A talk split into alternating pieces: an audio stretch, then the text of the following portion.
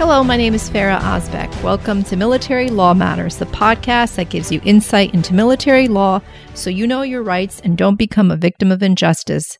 Today, we'll be talking to attorney Scott McKay.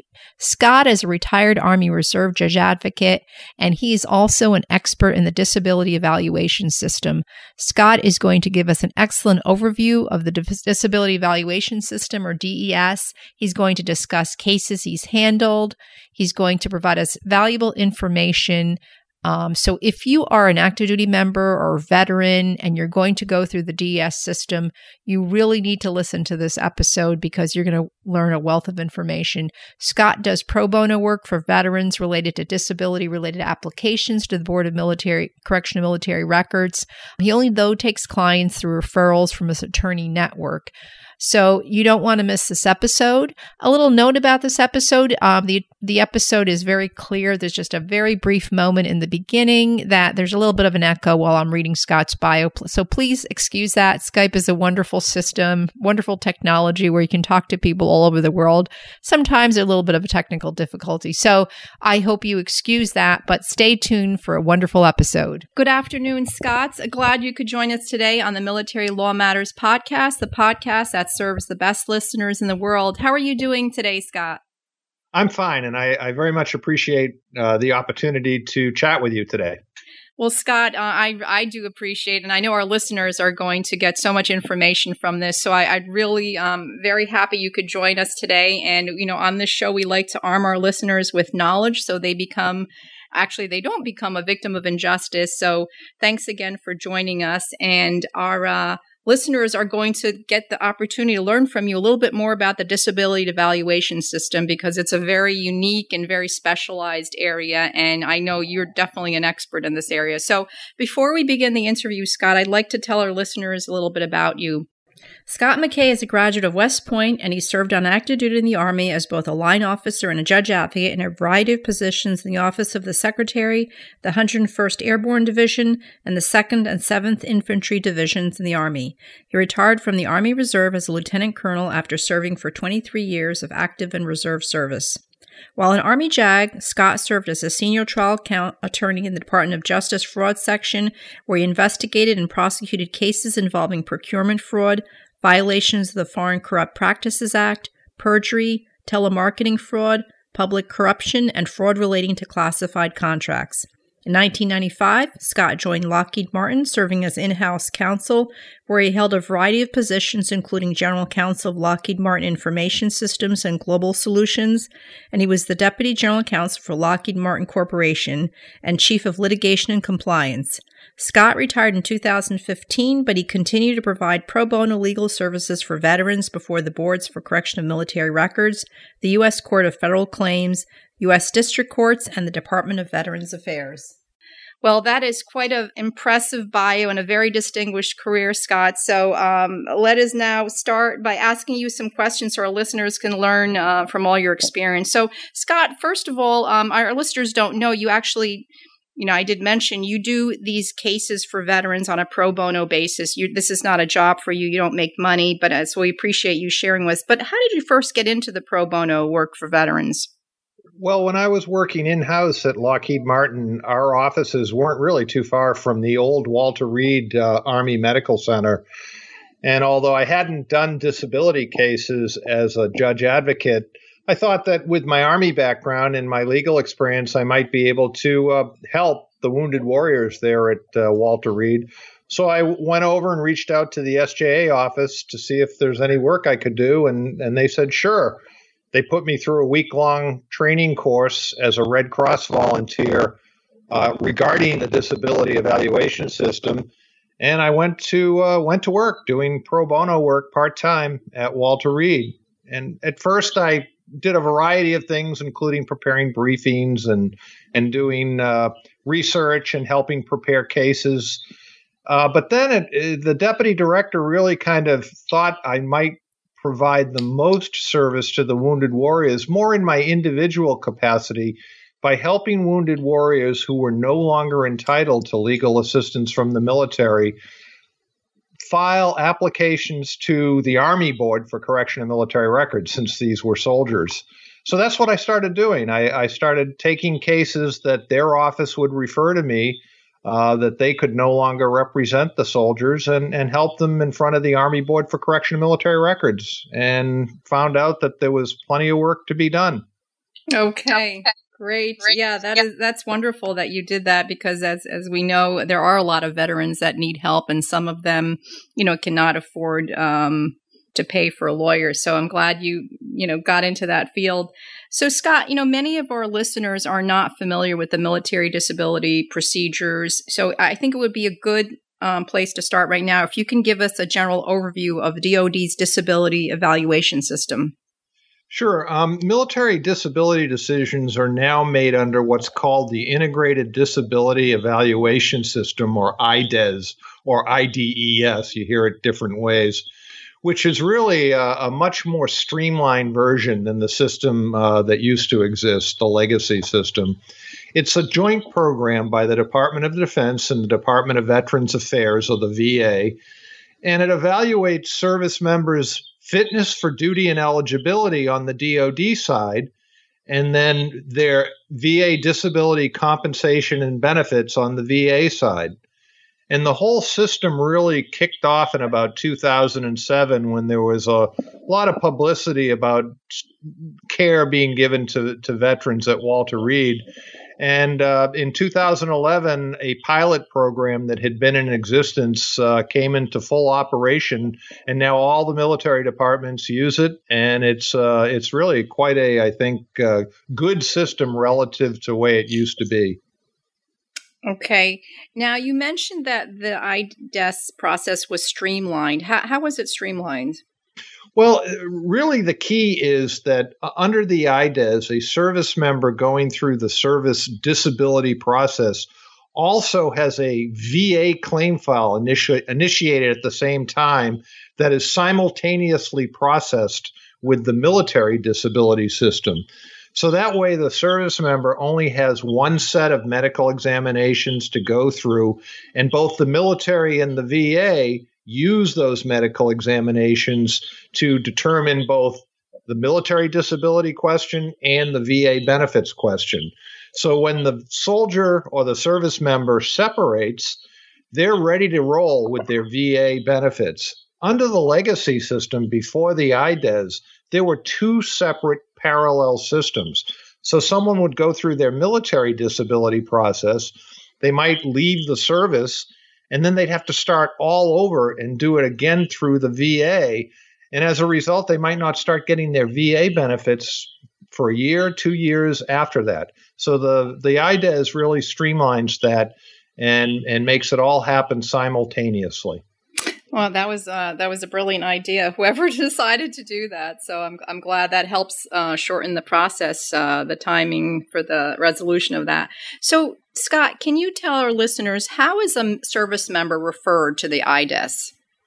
Well, it you know it varies a little bit from from uh, military service to military service, but basically um, a, a commander or another military official or a board, in consultation with a medical provider, whether an active duty or reserve medical provider, uh, if they believe a soldier or a service member has one or more medical conditions that may prevent him or her from reasonably performing the duties of their office, grade, rank, or rating, then they can be referred to the I D E S.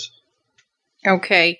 So that, so I have a question about that. I sometimes, you know, get questions from um, people who call. And one of the questions I get is, well, what is the meaning of performing duties of the grade, rank, or rating? So, for example, let's say there is a pilot um, and that pilot can no longer fly the plane he, he or she flies, but they can perform other duties not relating to flying.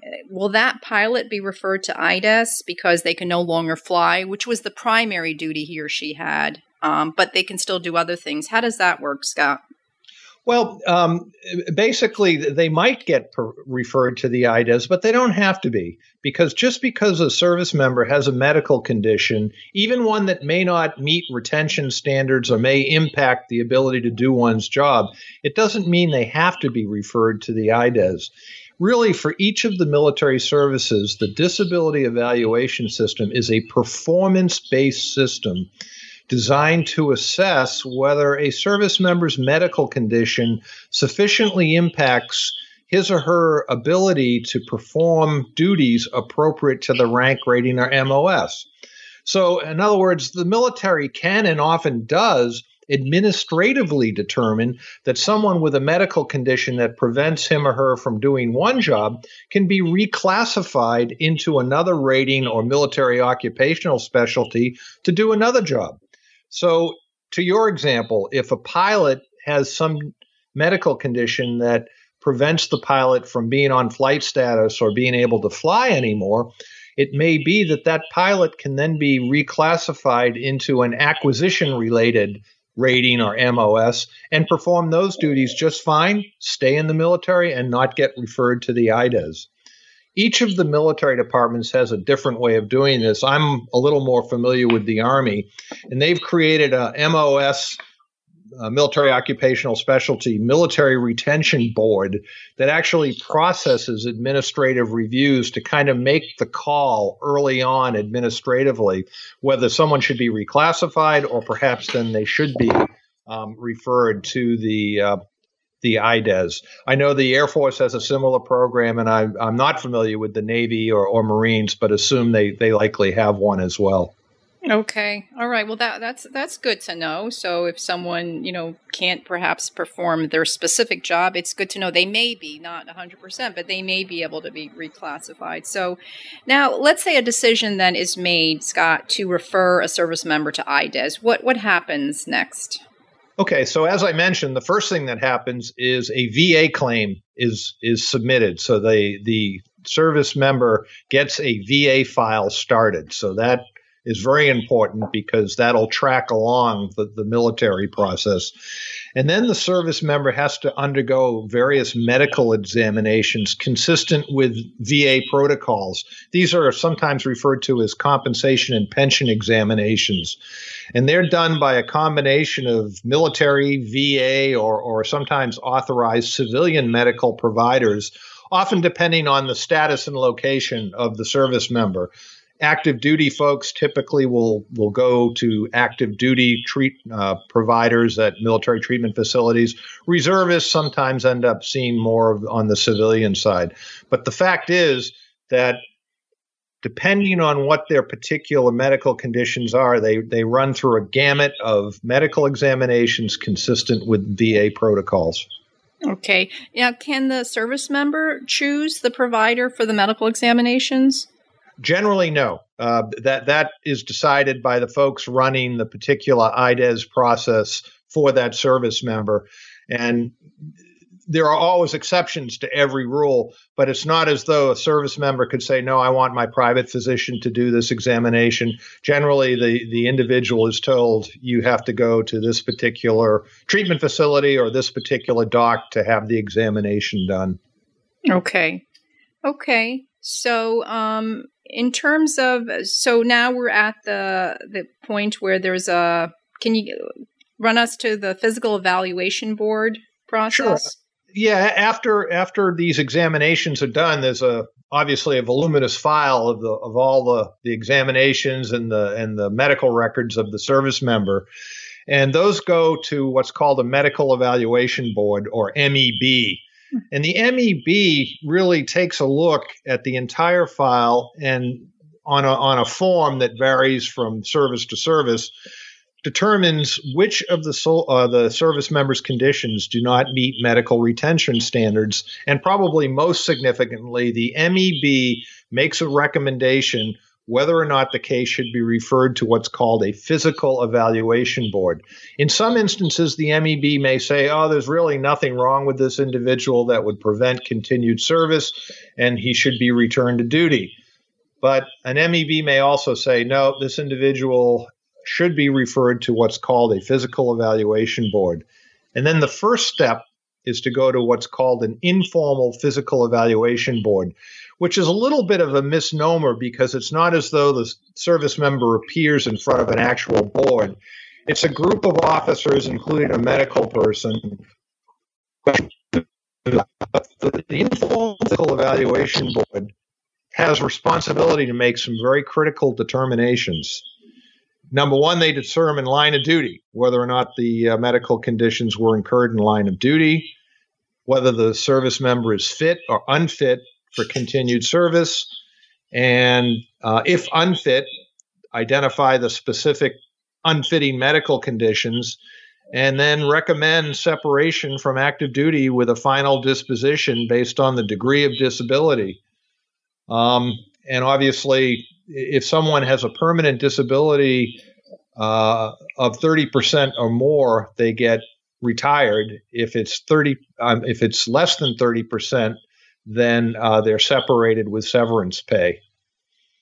The informal P E B also makes one other critical determination, it's, and it's actually referred to as an administrative determination. They determine if the military unfitting conditions were combat-related. And there's a whole variety of different ways something can be combat-related. It doesn't mean it has to have been incurred in actual combat where someone's shooting. It can also involve a training accident where you're in conditions simulating war and things like that. But that's a very important determination because it can have tax consequences. If uh, if your disability is combat related, then your disability pay is exempt from federal income tax. Okay. Okay. Okay, okay, Scott, before we go to the next step, so just to uh, reiterate, so it goes to the M E B, and if the person is does not is not found to have anything unfitting, that's it. It's over. If not, it goes to the next phase, which is the informal physical evaluation board. So that's important to know. When you said temporary disability with um, is how do you, if you know offhand, how often is that individual examined to determine whether it becomes permanent or not? Is there a general time frame for that to do, to make it final, that decision? Yeah, if someone actually gets, uh, is it's determined that they have a, a temporary disability and they're put on what's called the temporary disability retired list, uh, it used to be, uh, it had to be resolved within five years. But Congress recently in, in, amended the statute, and now it's within three years. But as a practical matter, generally about every six months, if an individual is on the temporary disability retired list, they're re-examined, and the stability of the unfitting condition is then determined to be either continued to be unstable or if it's stable. If it's stable, then the individual generally will go through a, another P E B, and a final determination will be made at that time. Okay. Great. So I think now uh, the case, as it's progressing along, does it, is it now at the point where it goes to the V A disability rating portion? Th- that's right. Once the informal P E B decides whether someone has unfitting medical conditions or not, if there are unfitting medical conditions, then the I P E B, or the informal P E B, forwards the case to the V A Disability Rating Activity Site. Sometimes you'll hear it referred to as the D R A S, to determine the degree of disability for each condition claimed. Unfitting conditions are called referred conditions, and other service-connected medical conditions that the P E B said are not unfitting are called claim conditions. But on, the P E B only uses the referred conditions for military disability determination. And this is really the whole idea of the I D E S, because it's the V A that looks at the unfitting conditions and says, okay, we're going to apply the V A rating, uh, the V A schedule for rating disabilities, the V A S R D, and they, the Va- D R A S says this one's twenty percent, this one's ten percent, this one's thirty percent, and the I P E B under the I D E S has to accept those ratings. The I P E B has no authority to change the V A's ratings. Once the V A applies the ratings and sends it back to the informal P E B, the informal P E B tells the service member, okay, here's what was decided in your case. And the service member has a couple of options. Number one, the service member can ask for a one-time reconsideration of the V A rating. It's called a V A request for reconsideration, or a V A R R. The service member can also decide, well, I agree with the informal P E B, sign off, and whatever the P E B recommended, that's what will be implemented for the soldier. Or the soldier or the service member can say, I disagree with the informal P E B, and I would like to have a formal P E B. And that's when the soldier would actually have a full-blown administrative hearing where he or she could be represented by counsel. And the formal P E B isn't bound by what the informal P E B did. So the rating can go up or the rating can go down depending on the nature and extent of the unfitting injuries. So there's a lot of work that the counsel who represents sol- soldiers or service members do, because it, it's a tactical decision. Do you want to go to a formal P E B where your, rate, your rating can actually decrease?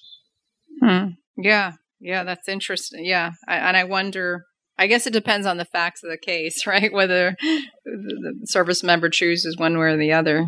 Well, it does. And, and I think that's why it's so critical that um, f- for any of this, this process that, that the service member really work with, with appointed counsel who are familiar with the boards and know the process. They know their local boards. They know what likely is going to happen. And it's very critical to, to listen to their guidance.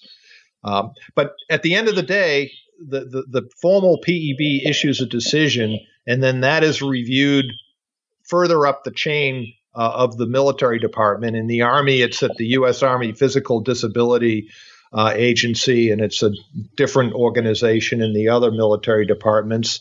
And then uh, if that's approved, um, the, the rating is, is final, and if the individual got a thirty percent or higher combined disability rating, they'll be retired. If le- less than thirty, they'll be separated with severance pay. Okay. And, you know, just for our listeners, I, I mean, I am assuming like there are a lot of service members who are referred to these boards who don't want to leave the military. So I, I just the tactics all depend to some people want, you know, are want to serve. Want, they think they're healthy and, you know, don't have inf- and then there are some service members who are fighting for retirement. So that's just important to, because w- when we're talking about this, you know, people might assume that everyone going to these boards are trying to, you know, get a medical retirement or medical separation, but that's not the case, right, Scott? I mean, maybe the cases you handle are ones who are trying to increase their rating or different things, but I think in the military, there are many people who try to fight and, and say, no, I'm fit, and they want to stay and serve every every day they can. That's right, Farah. And and that's that is a lot of the focus of the boards at the local level. Um, and and the, the service member has to work with counsel and, more importantly, work with his or her chain of command to get the kind of support to show the board and to convince the board that, notwithstanding the medical side of things, this individual can perform his or her rating or his or her military occupational specialty at the appropriate rank and should stay in. And, and the boards, both the M E Bs and the P E Bs, do keep people in. I, I, I'm glad you raised that. I don't mean to suggest that it's just because someone goes to a P E B means they're automatically going to be placed out of the out of the service. That's a very important function for the board to determine what's fitting and what isn't unfitting. And there's a lot of advocacy that goes on around that. Mm-hmm. Yeah, no, I remember I worked at the Staff Personnel Council and we saw cases can't come in. And, and as you said, it was very important. Sometimes the service member, it, it was close, but if they, you know, we're advocating to stay in and their command, as you said, it's very important if the command supported them, you know, based on their just, you know, their duty performance, how they performed, that's very important. So it's important to get the support of your chain of command um, either way, really. So um, it's funny listening to you discuss all these. Uh, I think this is the field that has the most acronyms, like the D R A S, the S, you know, there's so many uh, acronyms. We have to have a specialty in this I P E B.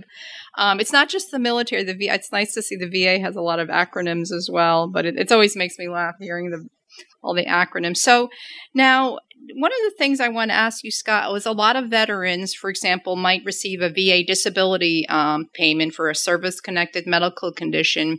But if they do get the V A disability payment, can they also receive their military repi- retired pay in addition to the V A disability benefit?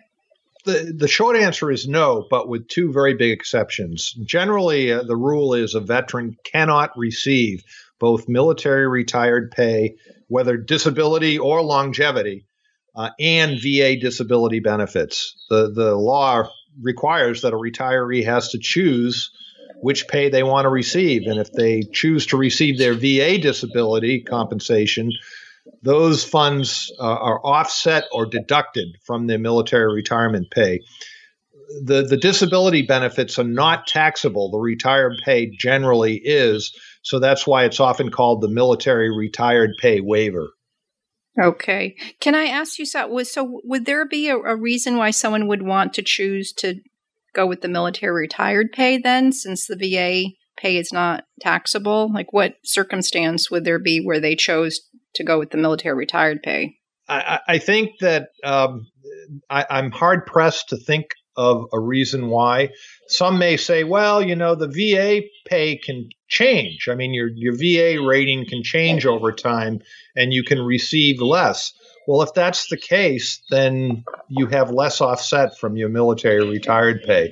I, I think the rule of thumb, at least with the lawyers I've talked to, is that it is always better to take the V A disability pay because of the tax, uh, the, it's not taxable. Now, that being said, Farah, you know, and I know there's an exception to every rule, but I just, mm-hmm. I just can't think of, of, of a situation at this point where, where someone might want to uh, take taxable military retired pay instead of non-taxable disability pay. Yeah, that makes sense to me. So, but I did mention that there were two exceptions, and I won't get into the details other than to say there's one exception called concurrent retired disability pay, where if a soldier or a service member is a retiree from active service or reserve retiree who has twenty good years and has hit the age of retirement, usually sixty, uh, and has a V A combined disability rating of fifty percent or more, they can receive this concurrent retired disability pay, which is basically an amount equivalent to the offset amount.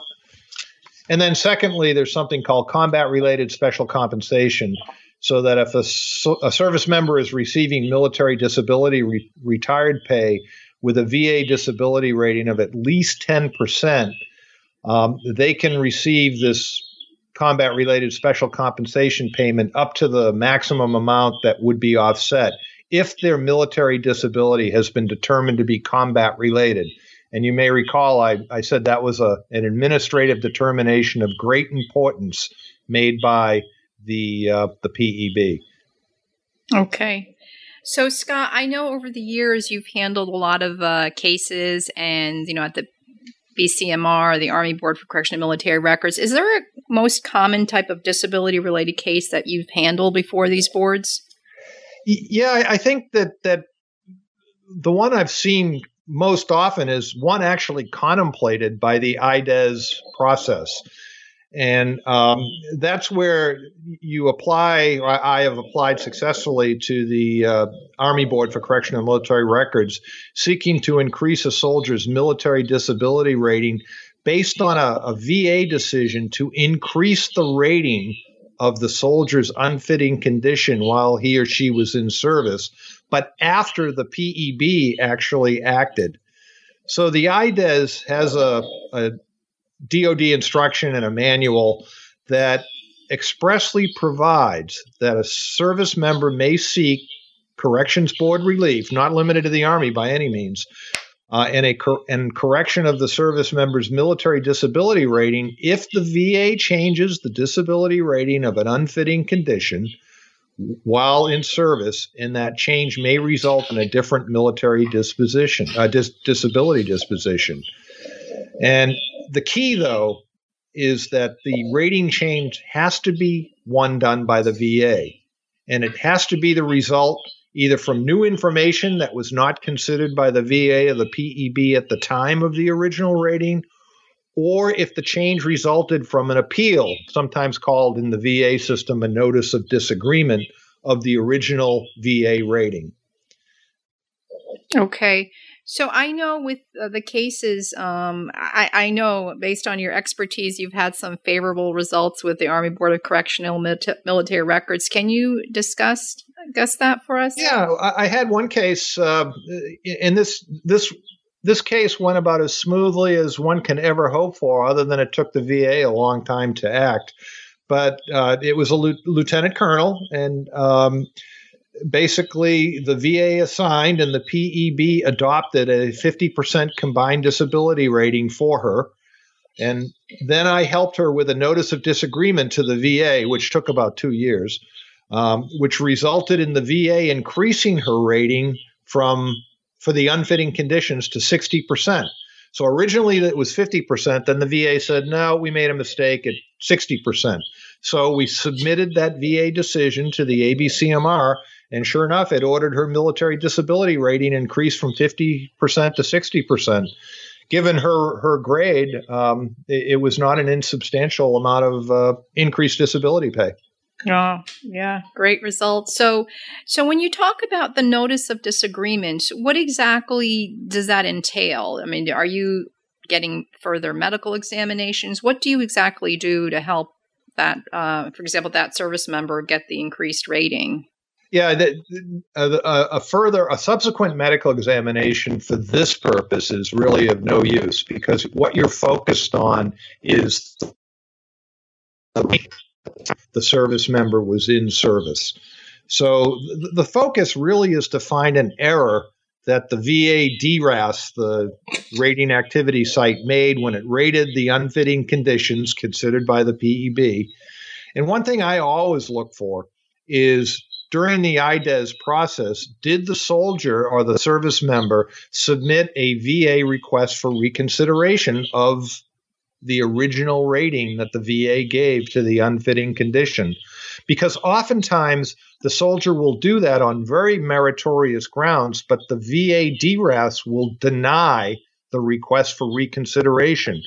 So I, I think that one of the things that I, I always look at is whether or not the service member during the I D E S process requested a V A uh, request for reconsideration. And even if the D R A S denied that, my experience has been that on a notice of disagreement, on an appeal to a V A regional office, they're often sometimes much more lenient.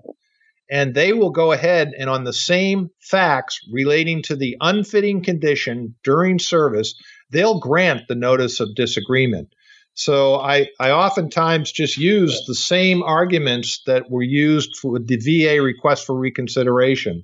In addition, I look for other errors in the original determination as well, because what I have found literally is that the V A is not always consistent in the way it, it applies both the facts and law. So you, you make the argument on a notice of appeal, and, and oftentimes you're surprised that you'll get a different result, and it'll be of benefit to the service member. Okay. So what you said initially is very important, because I asked you, well, do you get another medical examination? And you pointed out, no, be- not in this case, because we're talking about her condition from back during that time. So another medical examination now will do no good, correct? I mean, that's the theory behind that. Right. That That's right. I mean, uh, because the whole focus is on the unfitting condition during service. Yeah. If If after separation you get a subsequent examination, that, that really is of no relevance to the condition that was in existence at the time during service. Okay. Okay. Well, so that was an interesting case. Is there another case that you'd like to discuss that you uh, that you handle that my, the listeners might get a learning experience from? Yeah, a similar case uh, that uh, went relatively smoothly. Uh, the V A assigned and the P E B adopted a sixty percent combined disability rating for a first lieutenant in the Indiana National Guard uh, who had suffered some injuries while deployed to Afghanistan. And the uh, the V A increased the rating of the unfitting condition Um, while in service to one hundred percent based on a successful notice of uh, disagreement, and applied to the B C M R to uh, increase the lieutenant's military disability rating based on that change, and they did. So it went from sixty percent to one hundred percent, although by statute, the maximum military disability is seventy-five percent. Oh, wow. Okay. Well, great, uh, great help for that service member. Um, so, Scott, again, so we discussed that in order to increase the rating, the change must relate to the service member's unfitting condition at the time the service member was in service. So we got that. Now, um, and, and you can't change it related to the condition after separation. But What happens? So if a service member has a condition after separation that is deemed service-connected, but was not noted as unfitting at the time he was in the service, what what can the service member do in that case? Did that make sense? Okay. Yeah, no, it okay. does. Okay. And Ferah, you have identified a, a very typical situation about which, regrettably, there is not a tremendous amount that can be done for the service member.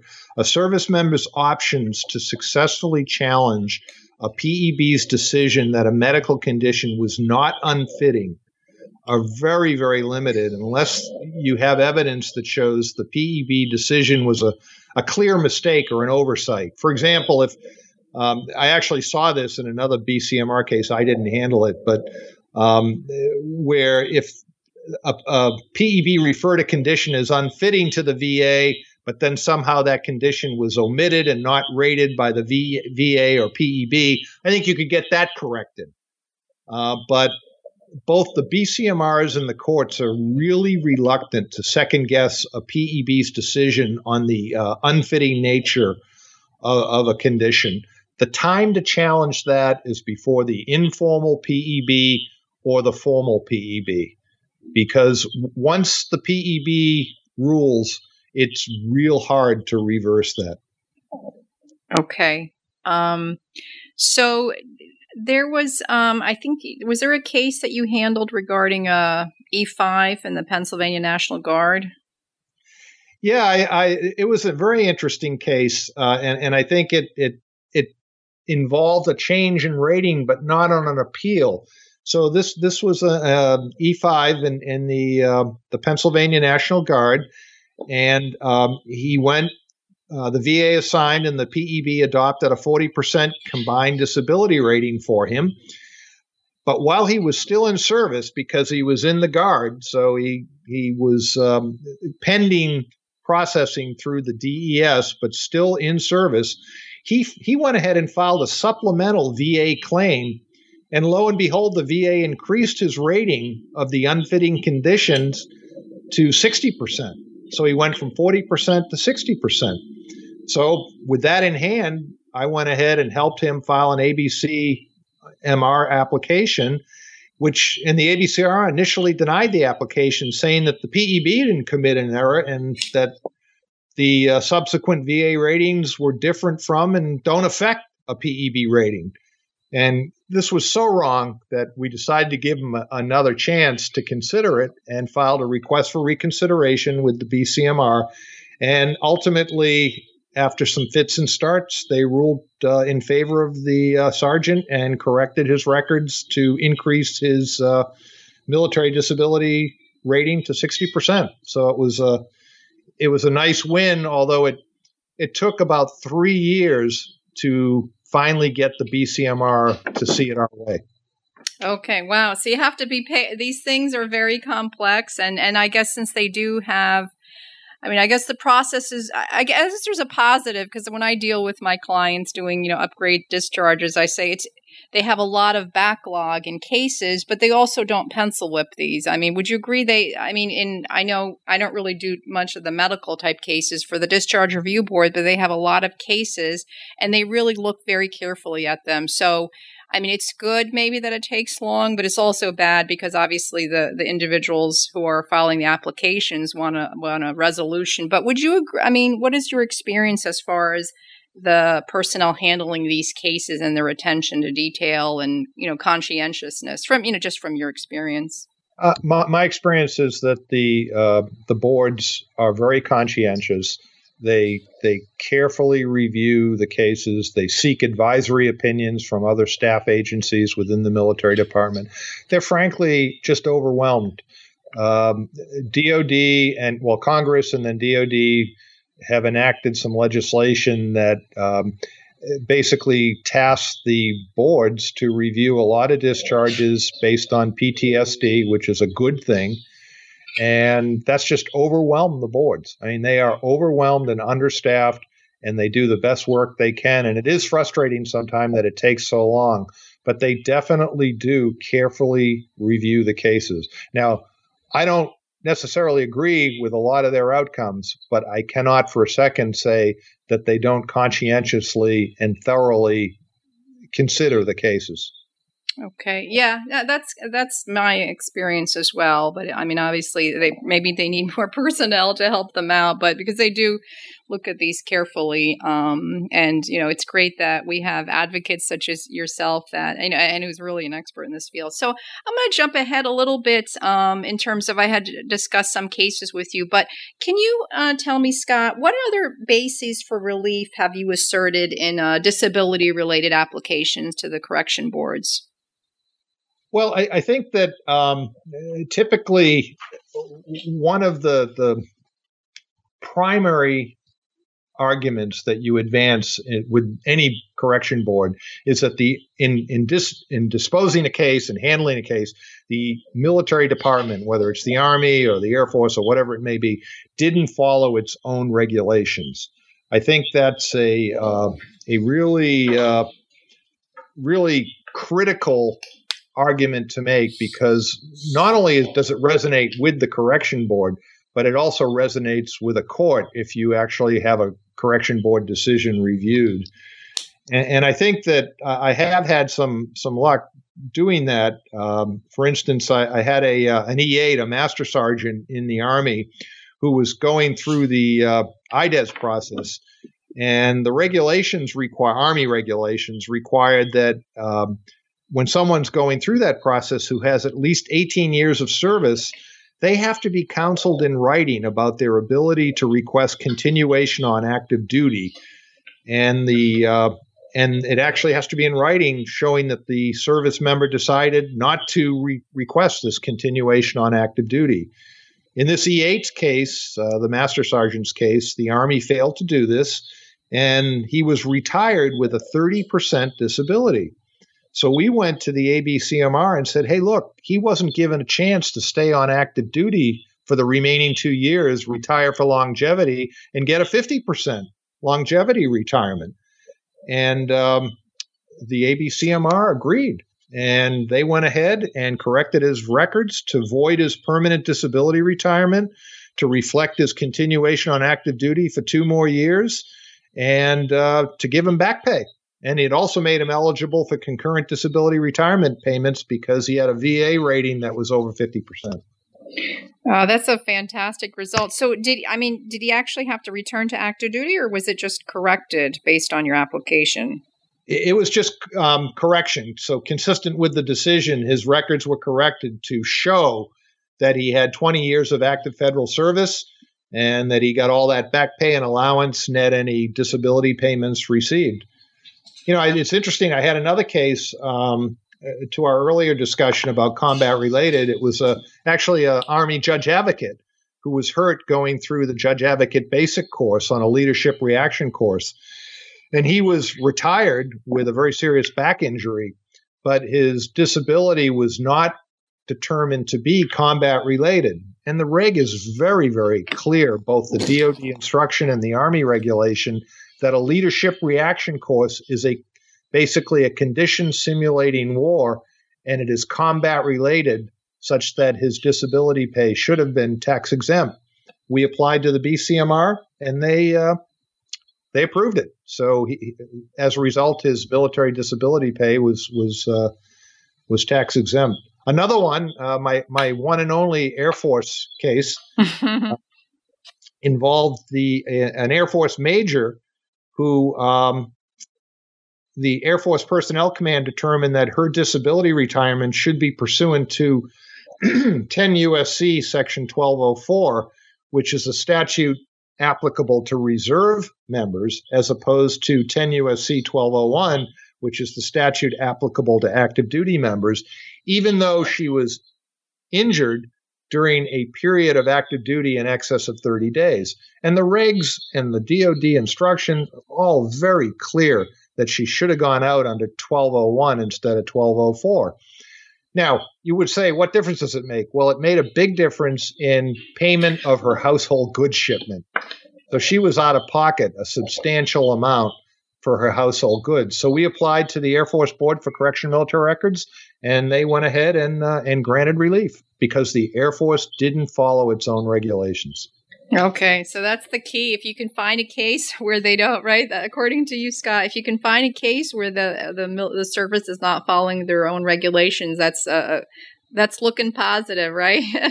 Absolutely. And, and you know, I, I think anyone who has been around the military long enough knows that it's it's a complex organization. There's a lot of parts and people have a lot to do. And sometimes things slip through the crack. And, you know, I view my job as an advocate for the service member is to hold the military departments to the same high standards they hold the ser- service members to. And and ultimately, you know, if you have the evidence, the boards generally are pretty good about buying into it. Yeah, no, it, it, it makes me laugh because really in the cases, as I said, I do the discharge, mostly discharge upgrades, and it could be the Discharge Review Board or the B C M R too, because they also look at it. But I always tell clients that, you know, it's either legal error or injustice. So, and, and the legal error, if you can find that, that's really, a, you know, looking good. And it's not that common. I'm not, but as you said, mistakes are made. And if you can point that out, they're going to say, yeah, because no one's perfect. So sometimes mistakes happen. But, you know, more common is the injustice argument because the legal errors are not as frequent, but they do happen. So they happen in these disability cases as well, as well as the discharge cases. So it's the same thing I tell the clients. And, and you're right. We're holding the, the government, the services to the high standard. And, and they're, ha- you know, they, they will do the right thing. If we point it out, they're going to make the change. And that's the beauty of having this system where, thank God, we have these service members who have the ability to have reconsiderations of their cases, um, and, you know, just to have that system in place. So, Scott, I want to turn to, I know, so we do all these cases and we go to the Board for Correction of Military Records. And what happens, though, I mean, you're a great advocate. I know you're an excellent, outstanding attorney. But if the board, though, you know, they make the wrong decision and the the board denies relief, what remedy does a veteran have to correct now, you know, to, to go further past the Board for Correction of Military Records for the service? Well, well basically, there's there's only one remedy, and that's to seek Uh, judicial review in, in either one of t- or two, one or the other jurisdiction, the U S Court of Federal Claims or a United States District Court. And um, unfortunately, uh, obtaining relief in that regard, uh, judicial review, is difficult and challenging.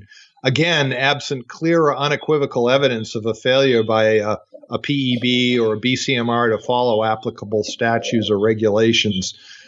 Both the Court of Federal Claims and the district courts give substantial deference to the military departments, uh, to their actions and decisions, in particular to personnel decisions, because the courts always say, we're not in the business of, of running the military. Um, the courts aren't going to reweigh the evidence. In other words, they're not going to substitute their judgment for the military department's judgment, even if the courts disagree. You know, there are cases both in the Court of Federal Claims and the district courts where the judges say, well, if if it were this court's decision, the court might not come out this way. But, you know, it was a rational decision by the military. There's substantial evidence to support it, and they're not going to reverse it. But I think that that doesn't mean, again, and we discussed this, that if there is a clear violation of the military where it didn't follow its own regulations, the courts will grant relief, but the courts don't step in and order the government to do something generally. What they do is send the case back. So if the B C M R made a decision, the court will issue a decision, say, here are the parameters, here's what should have been done in terms of interpreting this reg. We're sending it back to the B C M R for them to make a decision consistent with the proceedings. And there are, unfortunately, instances, and I've had one myself, where I had a district court or the Court of Federal Claims sent a case back and said, reconsider this.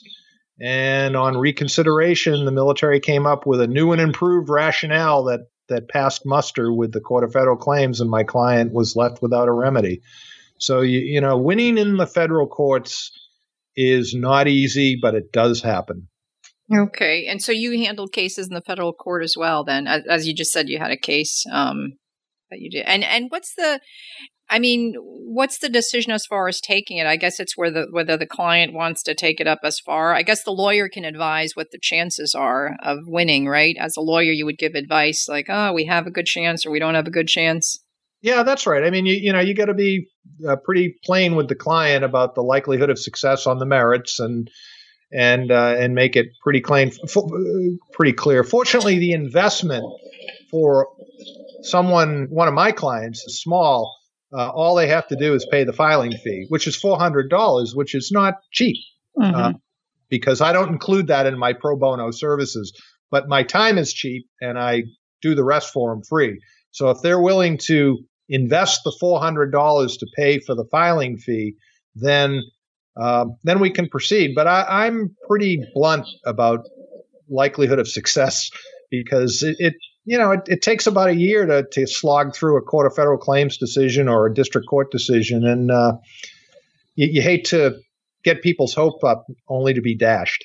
True, true. Yeah, yeah. I'm pretty blunt with people who call me as well. And you don't want to give their hope. You know, you tell them what you believe based on your experience, the chances of success are. But I mean, there's never a guarantee. And there's some cases where based on the facts and the law, there might be a higher chance of success, whereas other cases, oh, you know, it's maybe fifty-fifty, but you're right. Um, yeah, definitely don't want to say, oh, yeah, this is an easy case to win. So, Scott, I mean, in listening to you, I, I myself has lear- have learned so much. I know there it's just such a really co- complex. I know for you, it's it's based on your experience. You know this stuff inside out, um, and you've shared so much information. At least it's going to give our listeners, you know, the issue spotting, things to be aware of, and uh, and the beauty of a podcast. They can listen uh, over and over. I think I'm going to listen to this a couple of times myself.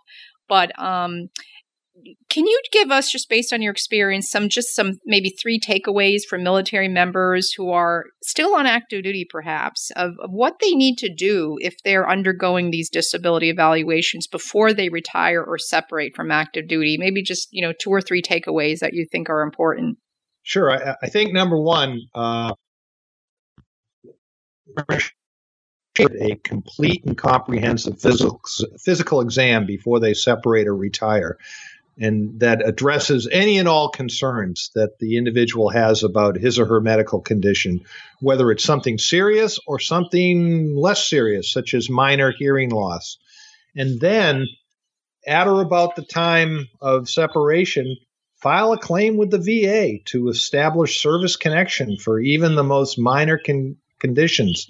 Because even if the ratings are zero or ten percent, which basically pays nothing, uh, you get a V A claim file in place, and then should something develop later on, you're in, in a situation to be able to point to what your condition was when you left service.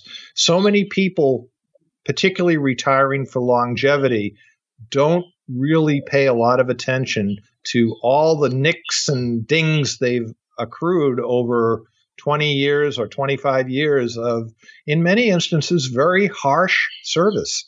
And and it's incumbent that, that they make sure they get that full medical exam and don't just have some P A at the aid station take a look at it and you say, yeah, you look fine.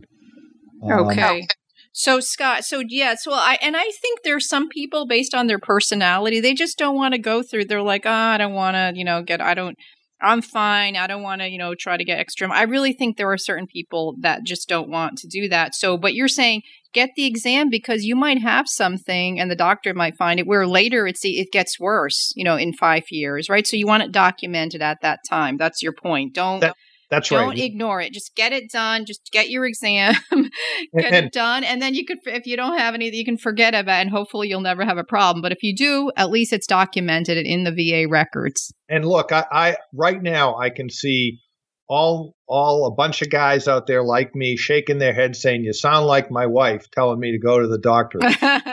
But my experience dealing with folks who have had issues down the road with the V A, it's so critical to get that examination upon separation, whether it's retirement or just E T S. The, yeah. The other, uh, another thing that people um, really need to do, if they're actually going through the disability system, they really need to work carefully and pay attention to their appointed military counsel to understand all their rights. Because what a lot of people do is they they go through the system and they just waive all their rights, which may or may not be the right decision at the time, but they do it in an uninformed way.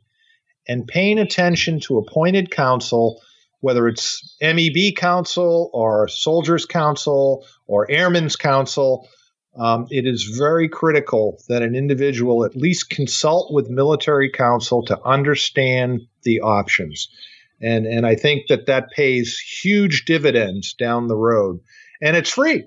And and these counsel, my experience with the judge advocates and civilians working in the military departments, are they are outstanding lawyers and they know the business. So I urge people to get with them and listen to them. And okay. The last thing I would say is request and obtain a copy of your medical records in what I would call your official military personnel file and other service records while you're in service. It's easier to get them then. And then keep them and save them. And save all your correspondence and other communications, like your orders, your your awards, all that stuff. Save it. Or if you don't want to save the paper, scan it and keep it somewhere, because all that information is critical if you're going to file a claim with the V A or subsequently with the Army. I don't know how many people say, oh, yeah, well, I, I had this letter from my commander. I had this or I had that. Well, where is it? Oh, I threw it away. Mm-hmm. Yeah. Yeah. No, that is great advice. And that last one I also can relate to, because when people are trying to, you know, again, in my field, what I do, help upgrade discharges, they need their personnel records. And when they call me, I'm like, do you have your personnel records? They don't have it. So they have to request it. And that'll take several months. Again, they're all backed up. That takes several months. So everything gets delayed. So I think that was all three of your takeaways were excellent. You know, the physical exam. Yeah, you got to get that physical exam. Even if you're, I know I, when I retired, you know, I felt fine. Had I didn't have anything. The V A found nothing wrong with me, but I I got an exam, because you never know. I got an exam and it's, you know, it's there. So you, yep. you just have to do that. Very important. And, uh, and get your records. And, and as, as you said, talk to those, uh, military appointed defense counsel, be, or, or they're not called defense counsel, but counsel, because they are the experts in that field. So this was just a wealth of information, Scott. I really want to take uh, thank you for taking your uh, very important time to to share all your knowledge with our listeners. I'll talk, and I, I know I'm just going to share a little. Like Scott, you know, is. does this pro bono, so he doesn't like take calls from people, but he does get cases on a referral basis from other attorneys. So I'll provide a little bit of more information on the show notes. So um, you, you shouldn't really try to contact him, but he does do it through other attorneys who refer cases to him, because not all, all attorneys do this. Um, so Scott, thank you so much. Uh, before we end, is there anything um, you know you'd like to add that I might have forgot to ask you, or you think that's important to share with our listeners, or have we covered um, everything?